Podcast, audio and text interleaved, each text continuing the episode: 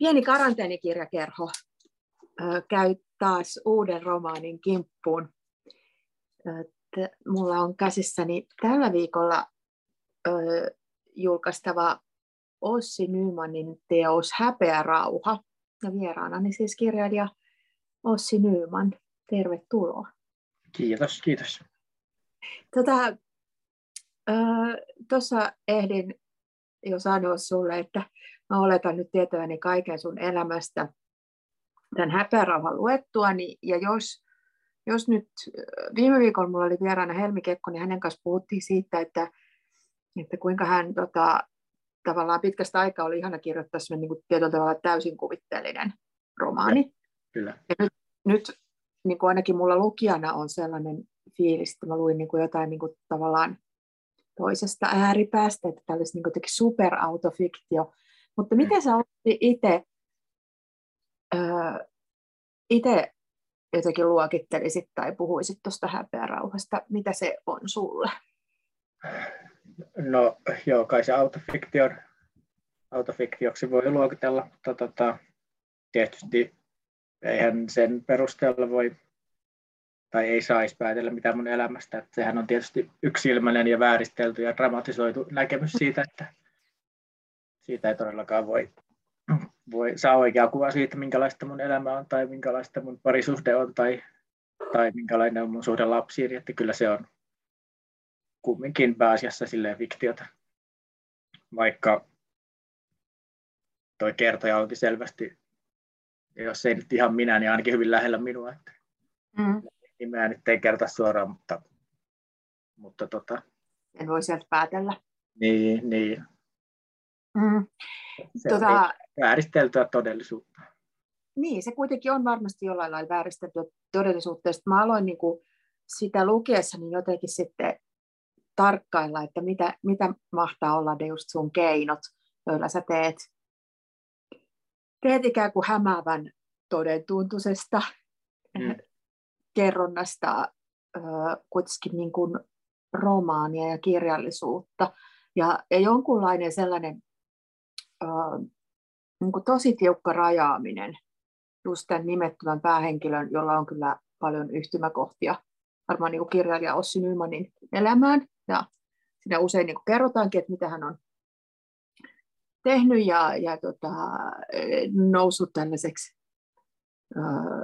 ainakin hetkeksi niin kuin julkisuuden hahmoksi. Mm.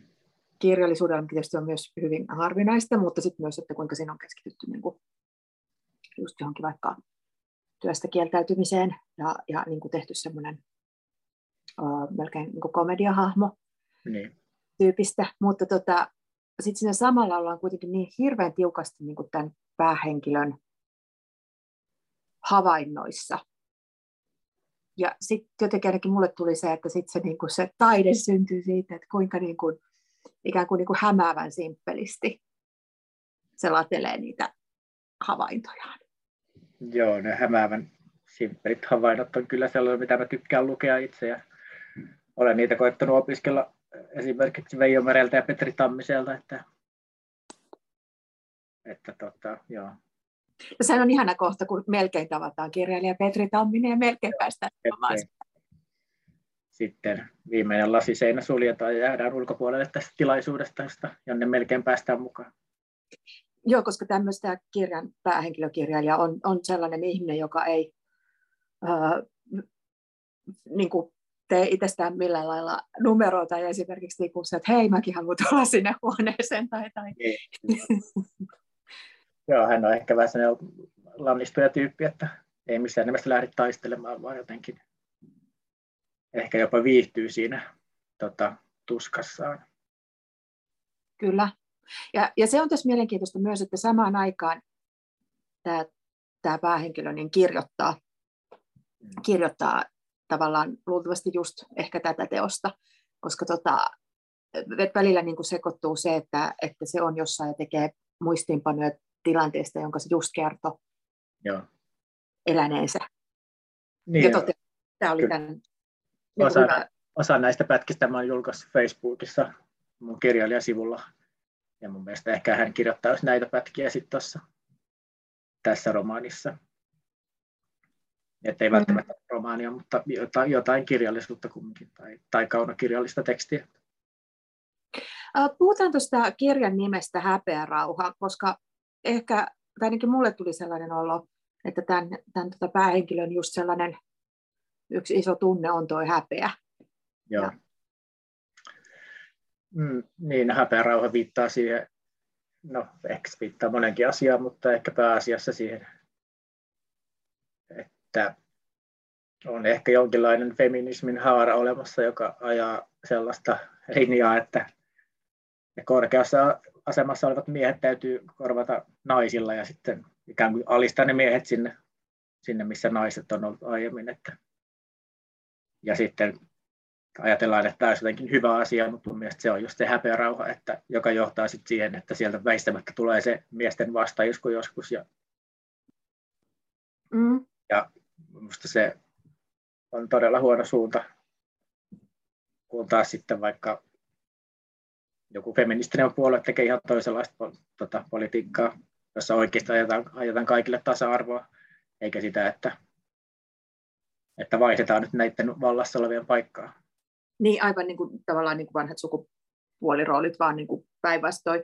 Mutta tässä tavallaan niin kuin tehdään just niin, että tämä ö, kirjailija, joka on toisaalta jo entuudestaan tunnettu siitä, että, että hän ei tee palkkatöitä ja, tuota, on niin kuin, tavallaan se identiteetti on aika paljon myös siinä. Mutta sitten, sitten siis, koska tässä on, tässä on niin kuin, ö, romanssi ja, ja tota, tavallaan yhden rakkauden loppuminen ja toisen altaminen ja jatkuminen ja perheen perustaminen on, on tätä maastoa, missä tässä mennään, niin siinähän sitten jotenkin tulee myös asettuneeksi niin kuin just sinne kotiin ja hoitamaan lapsia ja ottaa siellä kotona vastuuta, mutta sitten jotenkin sillä tavalla, että se mitä hän tekee, niin ei koskaan tarpeeksi. Joo, varmasti. Tota, luulen, että monilla kotiäideillä on juuri tämmöinen tunne, ja nyt tässähän just laitan siis miehen sellaiseen asemaan, missä yleensä on totuttu naiset näkemään, ja se on tietysti yhdenlainen häpeärauha sekin ehkä mm-hmm. joillekin. Mm.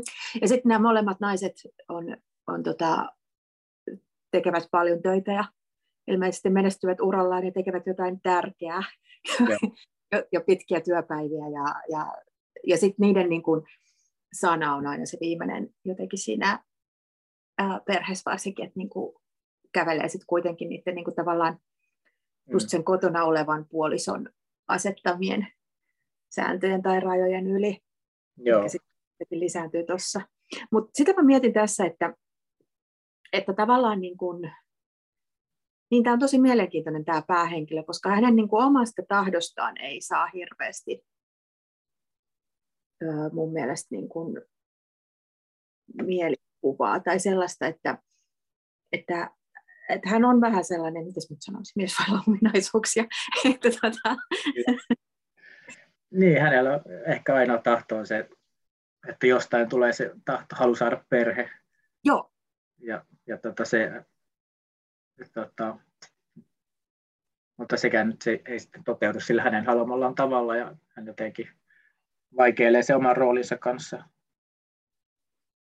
Et, mä en tiedä, että kokeeko hän ehkä, että toi puoliso ei pysty hyväksyä sellaista modernia miestä, joka hoitaa lapsia. Mm. Vaikka hän ehkä itse jotenkin tota, osaa hyvin toimia siinä roolissa. Niin, kun se vaikuttaa hänestä itsestään mun mielestä jotenkin niin kuin, tosi luontevalta ja, ja, niin, kyllä. ja isyys just sellaiselta, mitä on niin kuin halunnut, tai vanhemmuus. Mm. Ehkä hän käyttäisi sanaa vanhemmuus mieluummin. tota, tota, tota, että sitten se jotenkin, sitten nämä nais, tai varsinkin tämä puoliso sit, ää, Hanna jotenkin niin kuin, siirtyykö se häpeä sitten jotenkin hänelle, että kun tässä jotenkin monta kertaa myös annetaan ymmärtää, mä en ole ihan varma, että sanooko se Hanna näitä asioita oikeasti vai kokeeko tämä, kokeeko tämä päähenkilö, niin just sillä, että mä nyt sitten kuitenkin ikään kuin, niin kuin lopulta päätyin, päät, päät, päätin tyytyä suhun ja, ja niin kuin, että se on niin kuin riittävä. Niin, ja heissä on varmaan sekin ero, että päähenkilö on selvästi sen romantikko kumminkin. Että, ja sitten tämä Hanna puoliso on tällainen käytännön ihminen, mm-hmm. joka tota, huomaa, että nyt en parempaakaan saa, niin täytyy tyytyä tähän, ja hän pystyy niin olemaan tyytyväinen siihen, pystyy tyytymään ja olemaan, elää onnellista elämää, mutta päähenkilö on jotenkin, en tiedä, no, ehkä romantikko sitten on sellainen, joka ei pysty olemaan onnellinen. Niin ehkä hän on sellainen vähän, sit, niin kuin toisaalta siinä, sen, että sit siinä tulee se ristiriita, että toisaalta hän just haluaa sen perheen ja haluaa muita ihmisiä ympärilleen. Niin. Mutta sitten on sellainen just vähän semmoinen tosiaan niin kuin, uh, taiteesta tuttu romantikko. Ja, ja niin. varmaan kuuluu myös se, että se pelkää sitten tietyllä tavalla koko ajan pahinta ja jotenkin myös vähän tulkitsee. Mm. Niin kuin, tai, tai odottaa jotenkin, että nyt, nyt niin kuin niskaan eh, tippuu taivasta tai Hanna sanoo, että ei tästä tule mikään. Joo, hän on kyllä täysin riippuvainen siitä Hanna Hannan sanomisestaan, että ei sillä, sillä tavalla hänellä ei kyllä omaa tahtoa ole. Tai ehkä voisi sanoa, että hänellä ei ole itsetuntoa. Mm-hmm. Millä lailla sä jotenkin, tai millä lailla tämä henkilö, just henkilö, jolla ei ole itsetuntoa ja joka kuitenkin tavallaan kuluttaa koko kirjan ja, ja aikaisen niin kuin siihen, että se tarkkailee itseään ja, ja niin kuin itseään maailmassa ja asioita, joita hänelle tapahtuu, niin millä lailla tämä tyyppi ihan sellainen niin kuin jotenkin tekstin tasolla niin syntyi sulle? Äh, ja mä en tiedä, toi, toi hahmo on syntynyt varmaan jo vuosia sitten, että se on, mun mielestä se on sama kaikissa näissä kolmessa mun romaanissa, että tämä on niin elogian päätösosa mun, mun Joo. mielestä. Niin, mun mielestä mä ehkä löysin jotenkin semmoisen oman ääneni joskus no, 2004, kun hain kirjoittaja, toiseen kirjoittajakouluun, en kriittiseen, vaan Tampereella kirjoittajakouluun. Ja niin sitten yritin saada semmoista parin liuskan näytettä aikaa ja pähkäilin sen kanssa kuukauden ja sitten jotenkin, jotenkin siinä tuskassa niin päädyin kirjoittamaan suoraan omasta elämästäni ja sitten se teksti yhtäkkiä tuntuikin ihan mahtavalta, että hei, tämähän on hyvä teksti ja nyt mä olen puhun sillä oikealla äänellä, niin sillä mä oon jatkanut myös näissä, näissä teksteissä, jotka on saanut julkaistua. Mikä sulle on siinä sen äänessä jotenkin oleellisinta? Mistä se sun nähdäksesi että se, että se on sille epävarma, se ei, se ei julista mitään, se ei ole varma mistään, että se epäilee koko ajan kaikkea ja itseään ja maailmaa, että se ei sano, että asiat on näin ja näin ja näin. Mm. Ja sitten sellainen ja sitten tyyli, tyyliltään teksti jotenkin naivistista ainakin mun mielestä. Mm-hmm. Mun mielestä mä olen naivistinen taiteilija. Kyllä. Kyllä mä ajattelin just sitä semmoista na- naiviutta, semmoista mm. mm. se on jännä sekoitus sellaista just niin kuin ikään kuin silmät ymmyrkäisenä. se on jotain niin kuin lapsen, Joo, lapsen tapaa, niin kuin, mutta aikuisen nahoissa. Joo. Niin kuin kokea ja, ja nähdä kaikki. Ja sitten toisaalta niin kuin just toi, mitä sä sanoit, että se, se ei julista mitään. Että muistaakseni varmaan edellisen kerran, kun puhuttiin sun ekasta kirjasta, niin tota, siinä oli jotenkin sellainen ajatus, että se sanoo jotain ja sitten se heti seuraavassa lauseessa ikään kuin ö, vähän niin kuin negatoi sitä tai kyseenalaistaa sitä, että mitä tuli sanoneeksi. Ja, että siinä on mm. niin kuin jopa tuolla tasolla sellaista mikä sit ei te, sitä ei voi sanoa myöskään, niin, niin kuin, että se olisi pelkästään lapsi tai, tai joku niin kuin, ö, vähäisillä kognitiivisilla kyvyillä varustettu henkilö. mutta, tota, mutta tota, koska siinä on just sit se toinen puoli, se niin kuin, tavallaan jatkuva analyysi kumminkin. Hänellä on, säilynyt se kyky ihmetellä, mikä lapsilla on, ja se kuuluu ehkä niin hänen hyvin ominaisuuksiin. Kyllä, Kyllä. Ja siis mun mielestä hän on hyvin niin kuin, ö, sympaattinen hahmo, paitsi sitten toisaalta ehkä jos, siinä on se sellainen niin kuin jännä mysteeri, että miksi just, e, niin kuin, että, että jos hän olisi ihan niin, niin kuin, tavallaan avuton tai naivi tai jotain, kun mitä hän itse antaa ymmärtää, niin miksi, miksi esimerkiksi nämä Riikka ja Hanna olisi siihen rakastuneita. Niin. Joo, tota on ihmetelty ennenkin, tota, kun tästä kirjasta on puhuttu, että miten tällä kertojalla voi olla näitä naissuhteita, mutta en tiedä, en saa selittää sitä. Niin, mutta ehkä se sitten liittyy jotenkin siihen just, että, että hän on kuitenkin aika ankara itselleen. Hmm. Että näkee niin kuin itsensä tavallaan niin kuin ikään kuin huonommin kuin noi, noi muut ihmiset. Mm. Tässä on uh, tämän, sitten tämän nimen tavalla, jos me päästiin tuosta niin häpeästä jonkunlaiseen tai häpeä rauha käsitteeseen, niin sittenhän tosiaan tulee kaikkia, siitä tulee kaikki historialliset viitteet ja siitä tulee niin kuin sit, mm. sit sitä miettiä ehkä just tässä niin kuin näiden elämän tasolla. Ja mun mielestä tässä solmitaan ehkä niin kuin useampikin rauha. Ja ne kaikki ei välttämättä häpeällisiä. Niin. Vaan uh, mä en tiedä, mä sain sellaisen olon tätä kirjaa lukiessa, että just tälle sun uh, henkilölle, niin pääsisikö se sitten kuitenkin, niin kun nyt jos tämä on trilogian viimeinen osa, niin olisiko se nyt vähän sitten niin jo voiton puolella ikään kuin? Niin, ehkä siellä lopussa mun mielestä ehkä pieni, pieni rauha löydetään, että asiat kärjistyy ja sitten sen jälkeen, joo, kyllähän jonkunlaisen rauhan tässä löytää. Mm. Mm. En halua paljastaa enempää lopusta, vaikka tämä ei mikään juoniromani olekaan. Niin niin, no, mutta ei tässä, silti tässä on mun mielestä kuitenkin aika oleellista se, että mitä tässä siis ihan tapahtuu. Ja, niin, no, mitä... se, kyllä.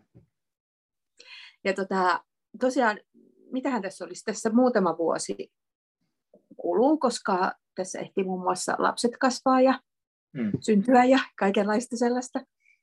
Öö, ja jotain, jotain niin se on jotenkin, siinä on, se on tosi jännällä tavalla, siinä joku niin pieni kehitys. Mä ajattelin myös että esimerkiksi ton äidin suhteen, niin mm. löytyy jonkunlaista sellaista lempeyttä tai, tai jotain, niin kuin molemmin puolin semmoinen Joo, musta... Hyvä. Mm.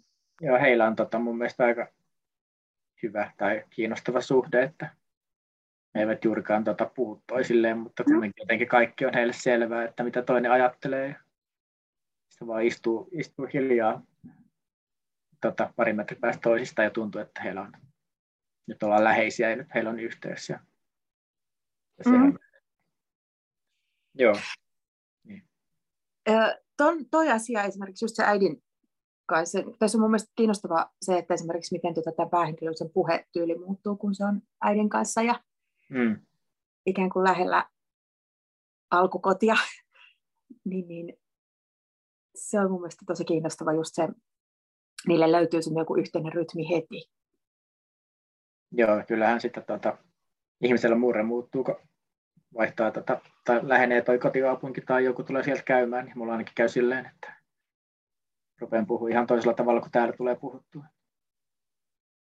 Ja se on yksi, yksi ehkä tämmöinen teema on kanssa just nämä eri paikat, missä tämä tyyppi on viettänyt aikaa. Että se on just se lapsuuden Rovaniemi, joka tässä esiintyy myös ö, jalkapalloseura Ropsin kautta. Hmm. Ja, ja tota, Tampere ja sitten tämä Helsinki, jossa hän asuu, mutta ei välttämättä kauhean kotiudu. Ja joo, ei hän oikein Helsinki tunnu mun mielestä sopivan, että joku toinen paikka olisi varmaan parempi hänelle. Mm. Mutta niin kuin hän jossain vaiheessa mainitsikin, että hänellä on aina joku nostalgia niin kuin jonnekin muualle. Tai, tai, tai niin, miten se sanoi, jotenkin myös semmoisiin aikoihin, jotka ovat tosi huonoja. Niin, koska ne on jo mennyt, niin ne on turvallisia ja tuntuu mukavilta. Ehkä tämäkin aika joskus vaikuttaa sellaiselta. Mm. En tiedä. Mm.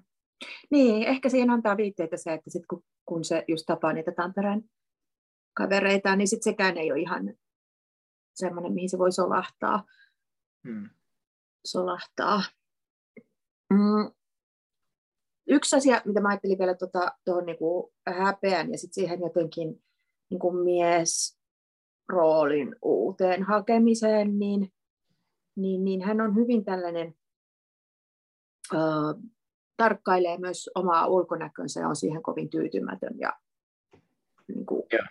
kehoonsa. Ja se, koska se sen tota, ehkä miehen esikuva ei ole se kaikkein helpoin tavoittaa, vaan niin kuin tyyliin Iggy Pop-mainen, Niin.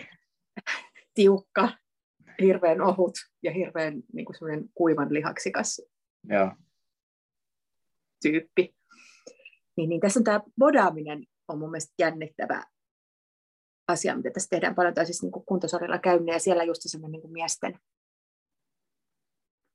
välinen myös tarkkailu ja se kaikki. Joo, kyllä. Siis mä luulen, että hän on ihan täysin sokea omalle vartalolle, jos ei, jos ei siis kokonaan itselleen, että hän ei jotenkin näe itseä ollenkaan muuten kuin sitten täysin muiden kautta vaan. Mm. Ja sitten ehkä se salilla käyminen jopa pahentaa sitten, koska siellä hän näkee,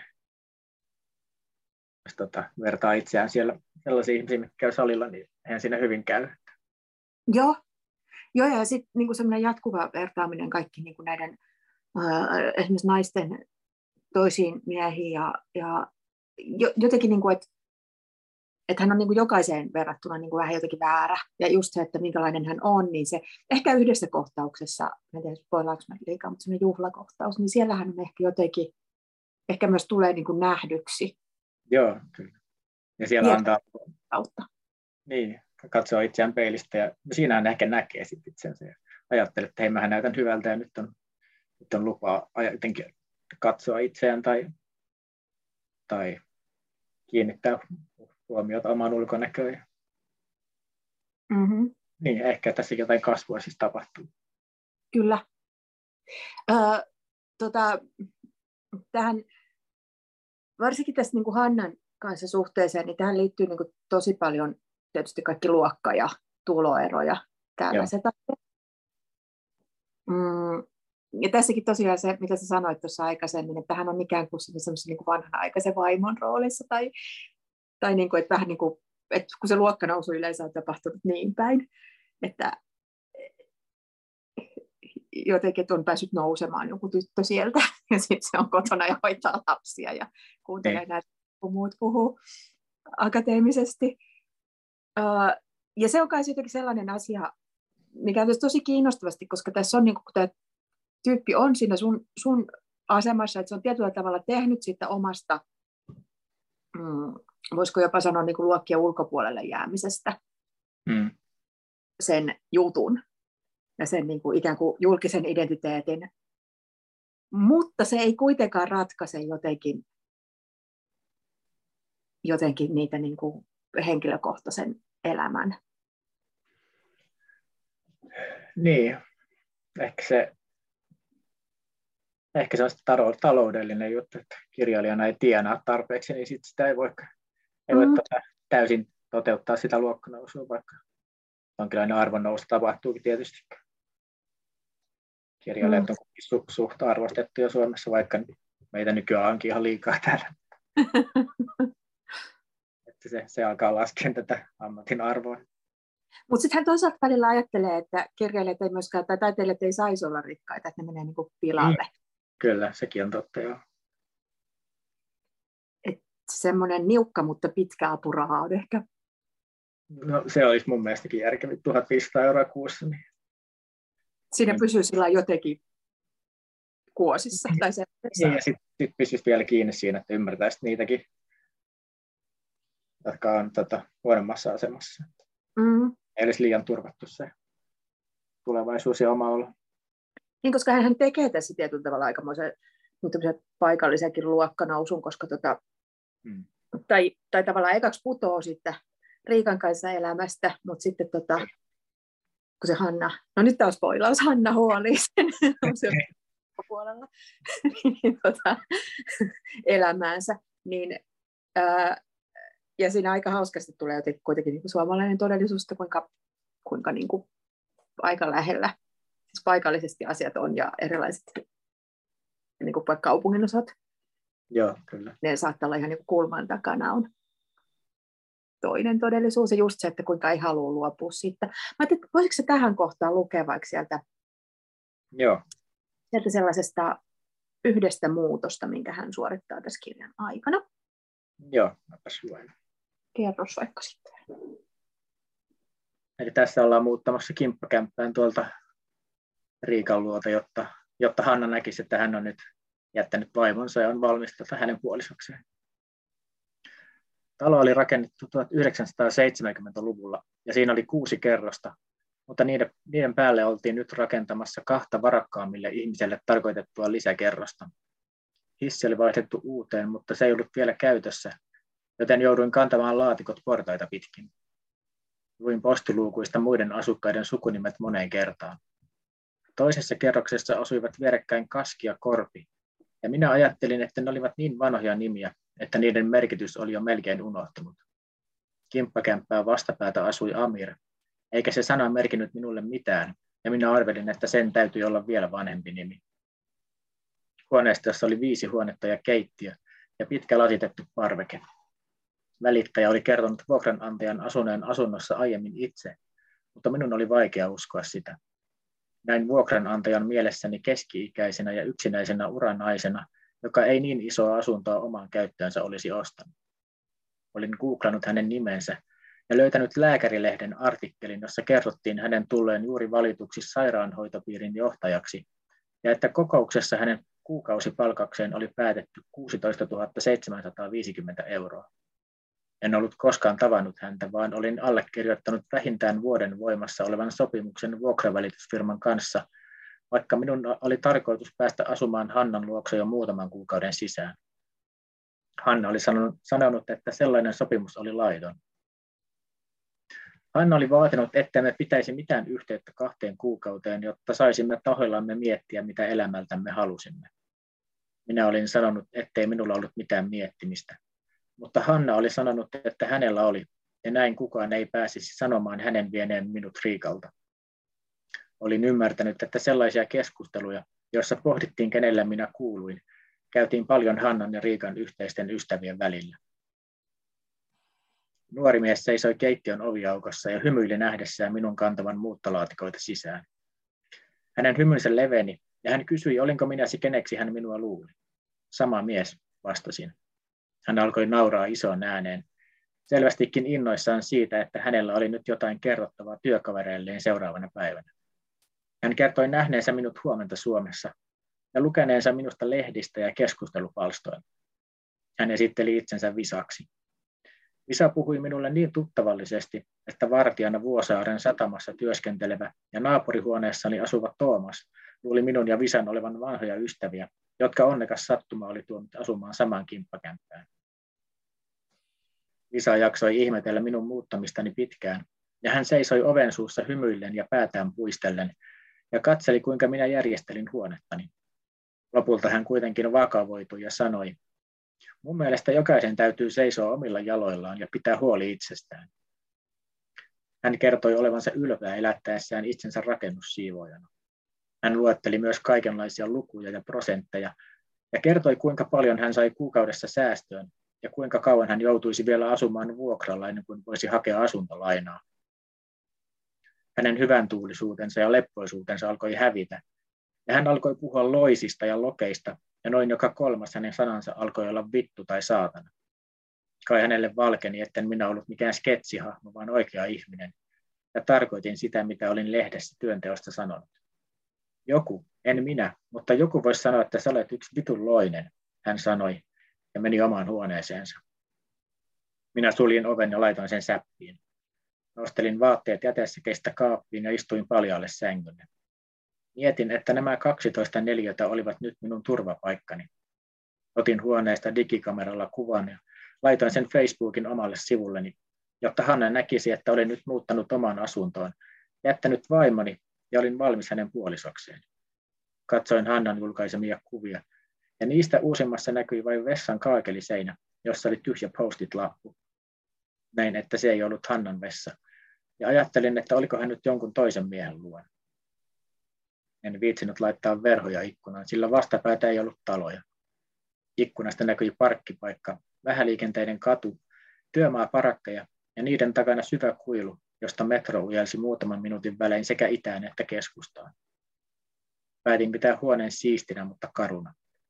Sillä tavalla varmistaisin, etten viihtyisi asunnossa liian hyvin ja se jäisi vain väliaikaiseksi asumisjärjestelyksi.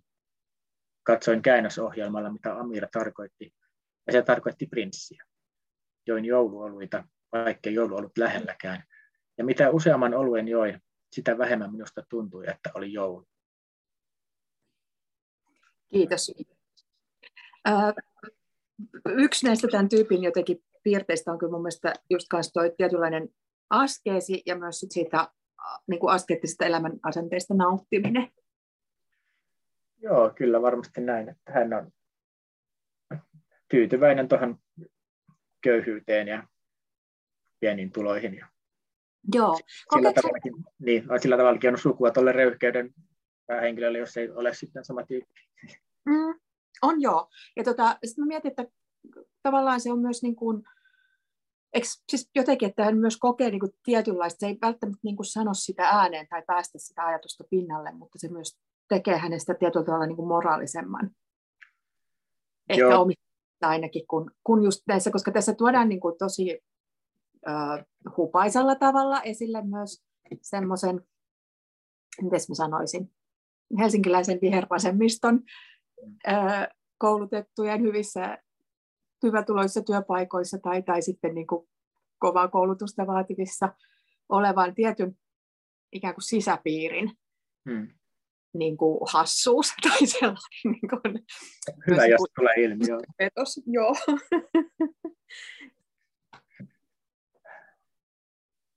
Siitä sä teet mun mielestä niin kuin aika hyvää satiiria tämän, tämän silmin. Ja, ja jotenkin sillä, että, että tota, koska hän ei kuulu siihen jengiin, mutta esimerkiksi nämä molemmat, molemmat naiset ikään kuin kuuluvat ja niillä on se ystäviä ja muita, mutta hän ei myöskään halua ja hän on jonkunlainen semmoinen, ehkä se on vähän se sama niin kuin vanha romantikkohahmo semmoinen, hmm. että niin kuin ylpeäkin siitä ulkopuolisuudesta ja, ja sitten niin voi näyttää sieltä niin kuin muiden, muiden niin kuin, just itsepetoksen ja sellaisen kaksinaismoralismin. Ja... Joo, kyllä jos hän on jostain ylpeä, niin ehkä just tuosta, tuosta ominaisuudestaan, että hän on ikään kuin oman onnensa seppä ja sille ilman, ilman koulutusta ja muuta, muuta niin päässyt johonkin asemaan kumminkin. Niin, ja tavallaan sitten kuitenkin sellaisella niin kuin Suomessa hirveän ihailulla tavalla, että se on niin kuin tehnyt jotakin tosi kauan ja, ja niin kuin mm. sitkeästi ikään kuin uskonut itseensä. Mutta sitten toisaalta onhan nyt tässä niin kuin valmis vähän tinkimään periaatteista. Esimerkiksi tota, alussa niin kuin, ikään kuin jo hakee työtä ja niin kuin just ehkä tämän Hannan, niin kuin just vähän niin kuin voittaaksi, vähän niin kuin jossain ritaritarinassa, että Joo. voittaakseen Hannan puolelle. Joo, kyllähän niin tosiaan kirja alkaa siitä, että hän hakee töitä ja nimenomaan siksi, että tekisi Hannaan vaikutuksen, koska hän uskoo, että Hanna tota, pitää työmiehistä ja arvostaa työtä kovasti ja niin varmasti onkin. Mm. Joo, nää, Hanna varsinkin niin kuin, onkin tässä myös sellainen, um, niin kuin se tavalla, että se on koulutettua keskiluokkaa perhetaustassa ja, ja oman nykytilansa puolesta, mutta sitten häntä myös uhkaa niin kuin ehkä, ehkä niin kuin, en mä tiedä, semmoinen suuri suomalainen nykyajan vaara, eli huono sisäilma niin. omistusasunnossa. Niin, kyllä.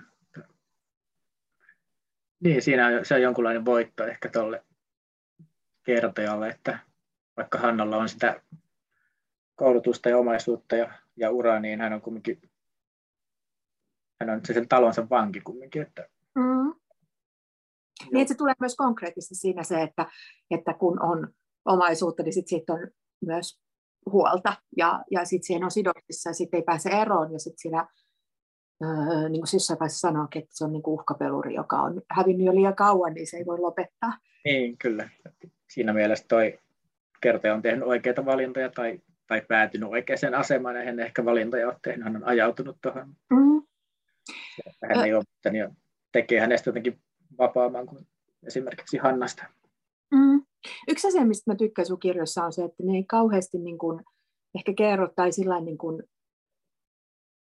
miten mä sanoisin, psykologisoi tai kerro sitä, että miksi tämä, miksi tämä kertoja on päättynyt tähän kuitenkin niin kuin aika oman näköiseen elämäntilanteensa, vaan, vaan, vaan me saadaan niin kuin lukea ja saadaan ehkä projisoida omia, omia toiveita ja pelkojamme ja kokemuksiamme.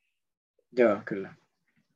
Sen kyllä voisi selittää jollain että koululaitos on epäonnistunut hänen kanssaan, mutta en mä tiedä, olisiko se sitten, onko se edes totta. Tai... Mm. Mutta uskot, näin voisi uskottavasti väittää varmaankin, jos halutessaan. Mutta... Niin mä luulen, että hänestä voisi väittää ja, ja varmasti väitetään paljon kaikenlaista. Sitten myös mietin, että tota, kun tässä tulee just ilmi se, että kuinka, kuinka tota, eka, eka kirja on luettu kirjaimellisesti ja kirjaimellisesti väärin. Ja, et mitä, sä, mitä sä ajattelet niin nyt tästä, kun on niin kuin ikään kuin taas niin sun olonen ja näköinen henkilö, ja mm. se on kirjoitettu niin ikään kuin tunnustuksellisesti tai sillain, mm. että se tuntuu tosi todelta. Se on hurjan toden tuntu. Siinä on niin jotenkin ihan, ihan sellaista pikku, pikku yksityiskohdista sä oot onnistunut rakentamaan niin semmoisen mm. Kehnotodellisuuden. Mm. Tota, miten sä ajattelet, että luetaankohan tätä kirjaa jälleen niin kuin esimerkiksi kertomuksena sun rakkauselämästä? Tai... No varmasti luetaan jo ja, ja luulen, että joudun jonkinlaisiin vaikeuksiin tästäkin. Että ainakin tuota, lähipiiri varmasti tai mun puolison ystävät ehkä tulee suuttumaan mulle, koska he ajattelee, että tämä nyt on, tämä on totuus ja tässä nyt mallataan häntä. Ja... Sitä mä ajattelen, että miten sä just rakennat nämä tavallaan muut henkilöt ja miten, tota, miten sä päätät, että miten niistä puhutaan, kun tässä mä, mun mielestä tätä lukiessa, niin tässä tulee niin selvästi esiin se, että tämä on niin kuin tämän päähenkilön uh, ikään kuin sisäinen käsitys kaikesta. Ja, ja että se, jos tuossa äsken käytin sanaa projisoi, niin se aika paljon projisoi niin kuin kaikki omia mm.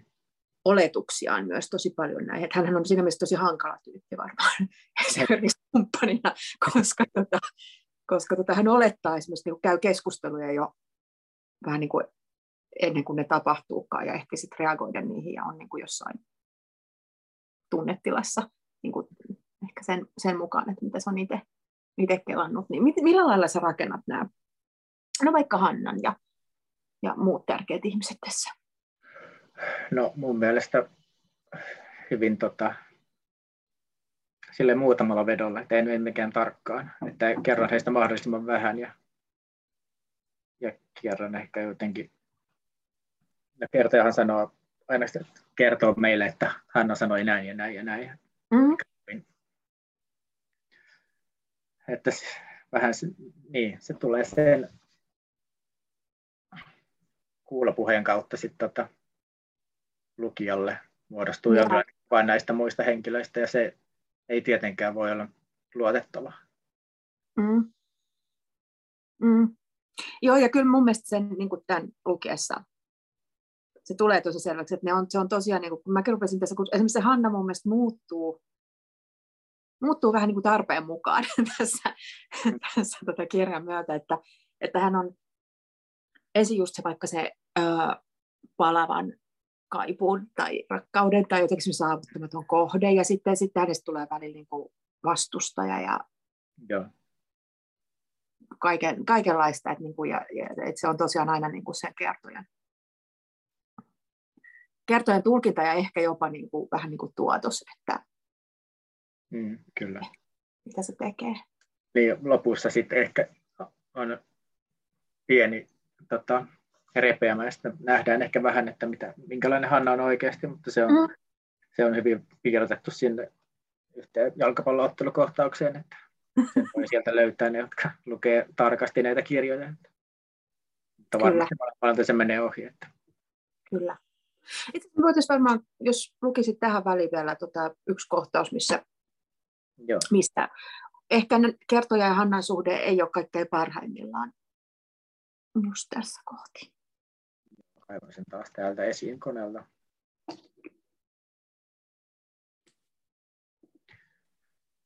Joo, tässä yritetään aloittaa tuota uusperhe-elämää tai kertoja, niin kuvittelee näin. Odottelin Hannaa ja Valmaa elokuvateatterin aulassa.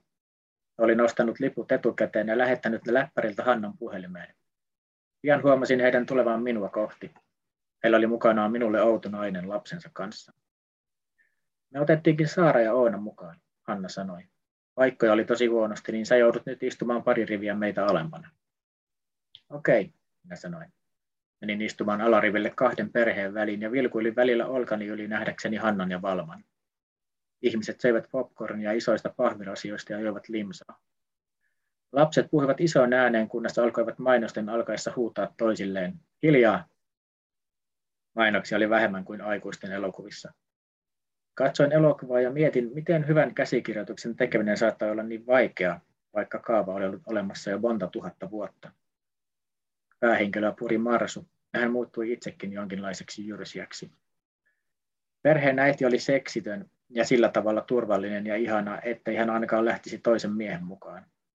Isä oli paksu ja hölmö ja yhtä seksitön kuin puolisonsa. Katsoin heti ja mietin, että en minä tuollaistakaan elämää halua.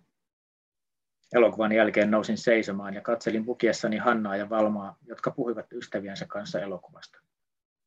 Kävelin heidän perässään ulos ja jäin seisoskelemaan heidän seuraansa. Oona ja Saara lähtivät kotiin ja Hanna ja Valma jäivät puhumaan keskenään siitä, mitä he söisivät iltaruuaksi. Hanna kääntyi minun päin ja vilkutti minulle ja sanoi, moi moi, kiitos seurasta. Ajoin metrolla kotiin ja avasin Facebookin. Kirjoitin Hannalle, aika tylyt jäähyväiset. Istuin ja katsoin ruutua ja odotin, että Hanna näkisi viestin. Mitään ei tapahtunut. Laitoin makaronit kiehumaan ja toiseen kattilan soijarouhetta ja vettä ja ketsuppia. Sekoitin lopuksi kaiken ja söin ja katselin samalla tietokoneen ruutua. 20 vuotta aiemmin olin syönyt Heikin kanssa samantyyppistä ruokaa, josta oli sekaisin makaronia, tonnikalaa ja sinappia. Olimme asuneet viereisissä huoneissa Rovaniemen työväentalon kellarissa, ja ruoka oli maistunut niin hyvältä, että me olisi vaihtaneet sitä mihinkään. Tiskasin syötyäni lautasen ja haarukan ja lasin ja laitoin ne kuivumaan omalle hyllylleni kuivauskaappiin. Keittiön pöydällä oli Visaan kirjoittama lappu. Pyyhkikää leivänmurut tiskipöydältä. Menin takaisin huoneeseeni ja näin oman heijastukseni pimeästä ikkunasta. Kuvajaiseni takana oli monikaistainen autotie, joka oli kai kehä yksi, ja sen takana joku paikka, jonka nimeä en tiennyt. Istuin koneelle ja luin Hannan vastauksen. No, siinä oli kaikenlaista hässäkkää ja paljon lapsia. Olisi ollut kiva istua vierekkäin, minä kirjoitin. Mitä sä siellä vikiset? Kai lapsella on oikeus istua elokuvissa sen turvallisimman aikuisen vieressä. Tuntui vaikealta vastata siihen mitään. Yhtä aikaa hävetti ja tuntui, että Hanna oli jotenkin väärässä. Ja on tietysti. Anteeksi, kun olen tällainen kitivittu, minä kirjoitin. Hanna vastasi hymiöllä, joka nauroi kyyneleet silmissä. Hieno sana, vaikka en kannatakaan naisia halventavan vittusanan käyttöä. Joo, minä vastasin. Mä tarvin itsenäisen miehen, joka seisoo omilla jaloillaan, Hanna kirjoitti. Muistin, että olin tallentanut puhelimeen sitaatin odottamaan sopivaa hetkeä, ja nyt oli se hetki. Kyllä mä olenkin itsenäinen, ja seison täällä keskellä tyhjää huonetta, mykkänä ja yksinäisenä kuin rauniotemppelin viimeinen pylväs. Anna ei vastannut siihen enää mitään, enkä viitsinyt ruveta selittämään, että se oli lainaus Herman Melvillen Bartlepyn jäljentäjänovellista. Novellin nimihenkilö alkoi uudessa työpaikassaan kieltäytyä kaikista työtehtävistä ilman mitään perusteluja, sanomalla vain mieluummin Novellin kertoja, Bartlepyn esimies, ei kuitenkaan saa annettua Bartlepylle potkuja. Lopulta Bartleby tuijottaa vain ulos toimiston ikkunasta, kieltäytyy syömästä mitään ja kuolee. Kiitti. Yksi asia, mikä tässä tulee jo esiin, on se, että tässä tosi hauskasti myös tätä teosta rytmittää, tekstiä rytmittää se, mitä tämä päähenkilö lukee. Ja siellä on vähän ehkä sellaisia niin miniesseitä hmm. monista asioista ja Pirkko Saiseosta. Ja Joo. Se on, se on, se on, se on myös ihana kohtaus, kun, tai se kokonaisuus jotenkin, mikä Pirkko Saision ympärille kehittyy, niin hmm. hänen hahmonsa ja hänen tekstiensä. Ja, ja ylipäätään siellä on paljon, paljon tota, kiinnostavaa. Ja sitten se on niin hauskaa, kun se tulee sillä sen kertojan äänellä, sillä just sellaisella miltei ylinaivistisella. Niin.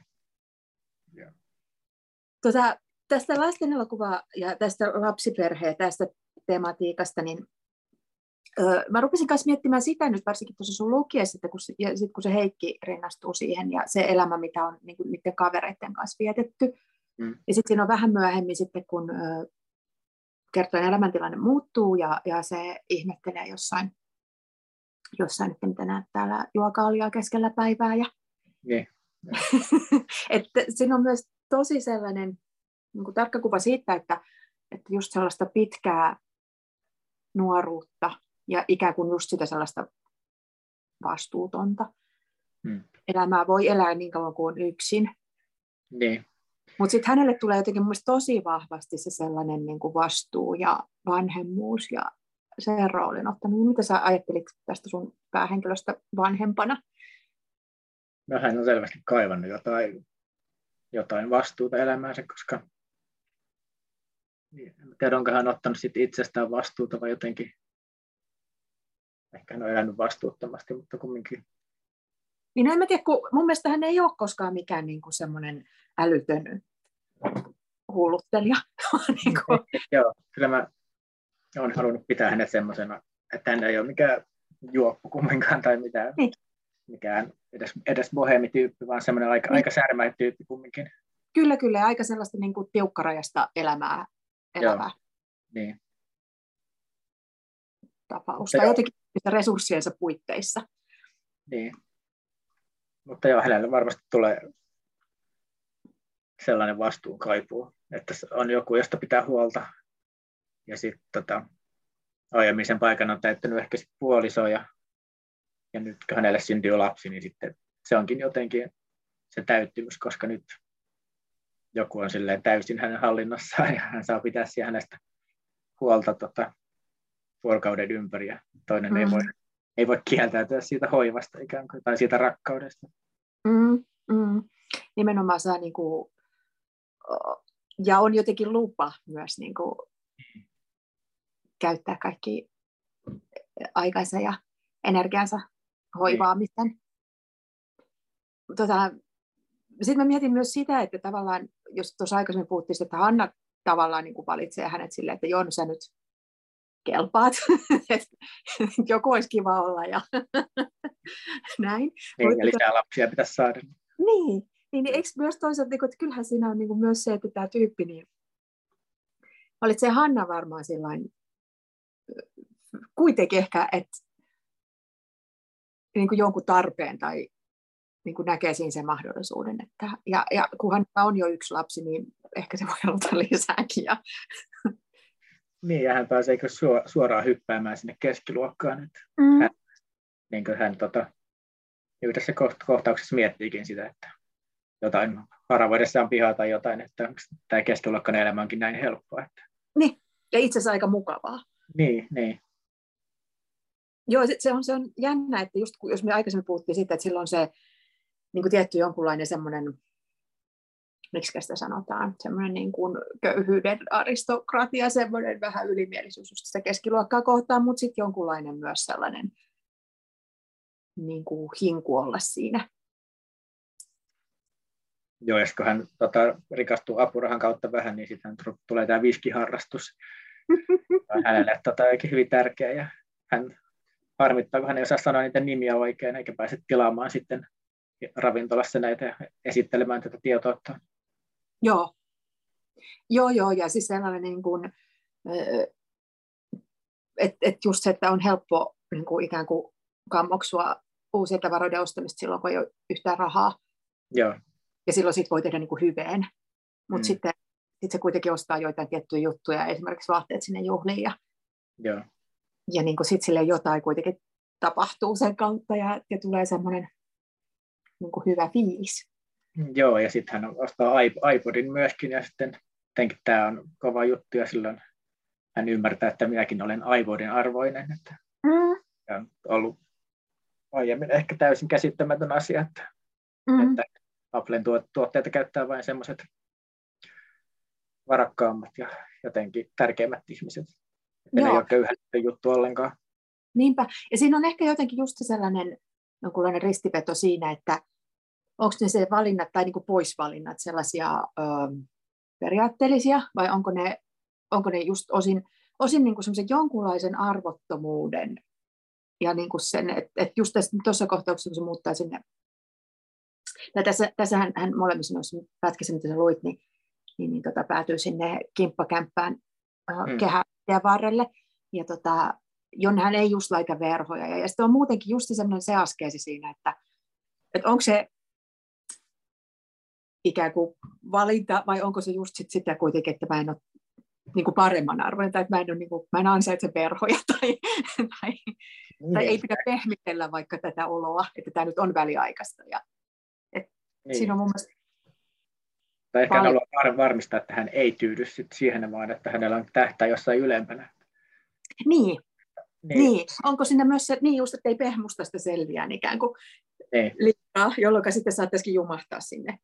niin, mun mielestä toi on enemmän oikeistolainen tyyppi kuin vasemmistolainen, jos tota, että hän on semmoinen, Puoluepoliittinen, joo. niin että hän, hän uskoo itsestään kumminkin, että hän on hyvä kirjoittaa ja hän haluaa siinä edetä ja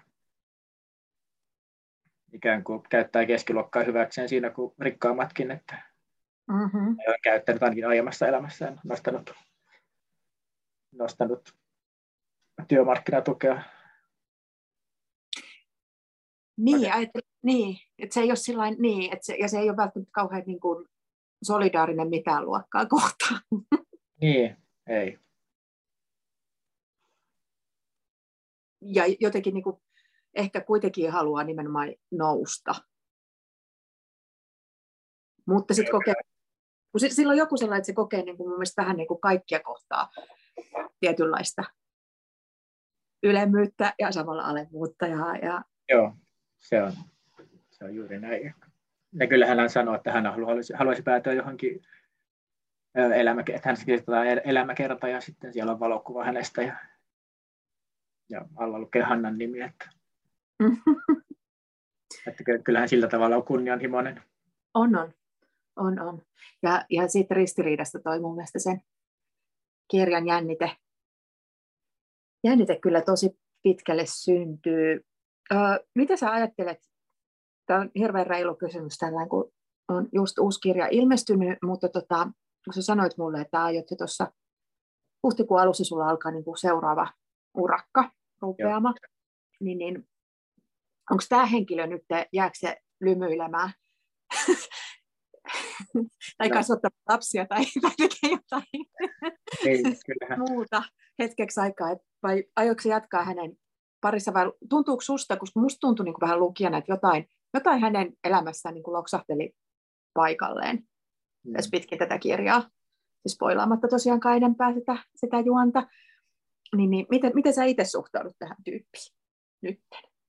no kyllä se on niin, tota, mä tykkään kirjoittaa hänestä ja just kirjoittaa niistä havainnoista ja mieluiten kirjoittaisin ehkä hänen kauttaan sellaisen romaanin, missä ei tapahdu yhtään mitään. Että se oli jo esikoisteoksen kanssa se tavoite, mutta sitten mm, ehkä muiden painostuksesta, niin siihen laitettiin jotain, kumminkin jotain muutakin sisältöä kuin pelkkää arjen kuvausta. Että. Mutta en, en usko, että tästä tyypistä vielä eroon pääsen. Että Joo, nyt tuntuu, että tota, en halua kirjoittaa omasta elämästäni hetkeen, mutta, mutta varmasti tulen palaamaan, palaamaan tota, tähän tyyppiin hän vielä jossain vaiheessa. Niin ja hänhän suunnittelee tässä jo ö, tulevaisuuttaan, koska hän on nyt semmoinen nelikymppinen, niin sit siinä vaiheessa kun lapset on aikuisia, niin hän on kuusikymppinen, jolloin sit voi viettää niin kuin ikään kuin se hänen haaveensa on tietyllä tavalla. Ja puhuttiin tuossa just kunnianhimosta, mutta se semmoinen niin kuin, ne puitteet on jotenkin, hän ei haaveile hirveästi semmoisesta, että ö, vaikka matkustaa jonnekin tai kiertää maailmaa tai muuta, vaan että niin kuin, ikään kuin pienemmästä, Mm. sellaisesta tarkkarajaisemmasta. Niin hän haaveilee, että pääsisi avoimeen opiskelemaan filosofiaa tai jotain taidehistoriaa. Että, asumaan vuokra-asunnossa ja niin, opiskella avoimessa. näin on. Kuulostaa Kuulostaa minusta ihanalta. Niin kuulostaa hyvältä tulevaisuuden haaveilta. Ja sitten samallahan hän on tämmöinen tietynlainen niin kuin nykyajan eettinen sankari, koska just koska se hänen esimerkiksi kulutuksensa on tosi pientä. Mm. Ja, ja just se, että miten se peilaa tässä vähän niin kuin paremmin toimeen tulevaa keskiluokkaa, jota Hanna ja Riikkakin edustaa, niin, niin, niin tota, ne saattaa puhua kauheasti siitä, että kuinka ne lopettaa matkustelun, mutta tämä ei ole tietyllä tavalla edes aloittanut. Ja. Niin, kyllä. Näin on. Et, et se on siis sillä lailla kiinnostava tapaus. Ehkä se pääsee vielä sellaiseen elämäntilanteeseen, mutta voisi olla tietysti, kun nuo lapset on pieniä, niin sille tapahtuu väistämättä asioita.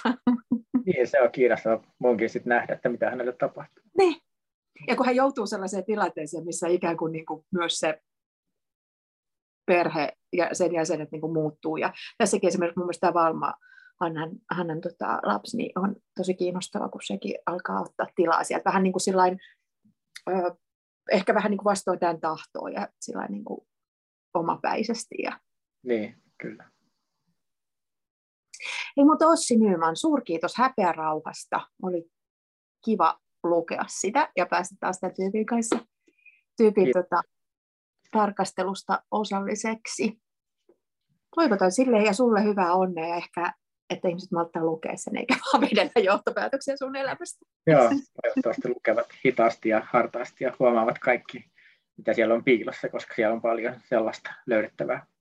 Siellä on paljon löydettävää, raapasti vähän sen pintaa, mutta onneksi edes sitä. Kiitos. Kiitos.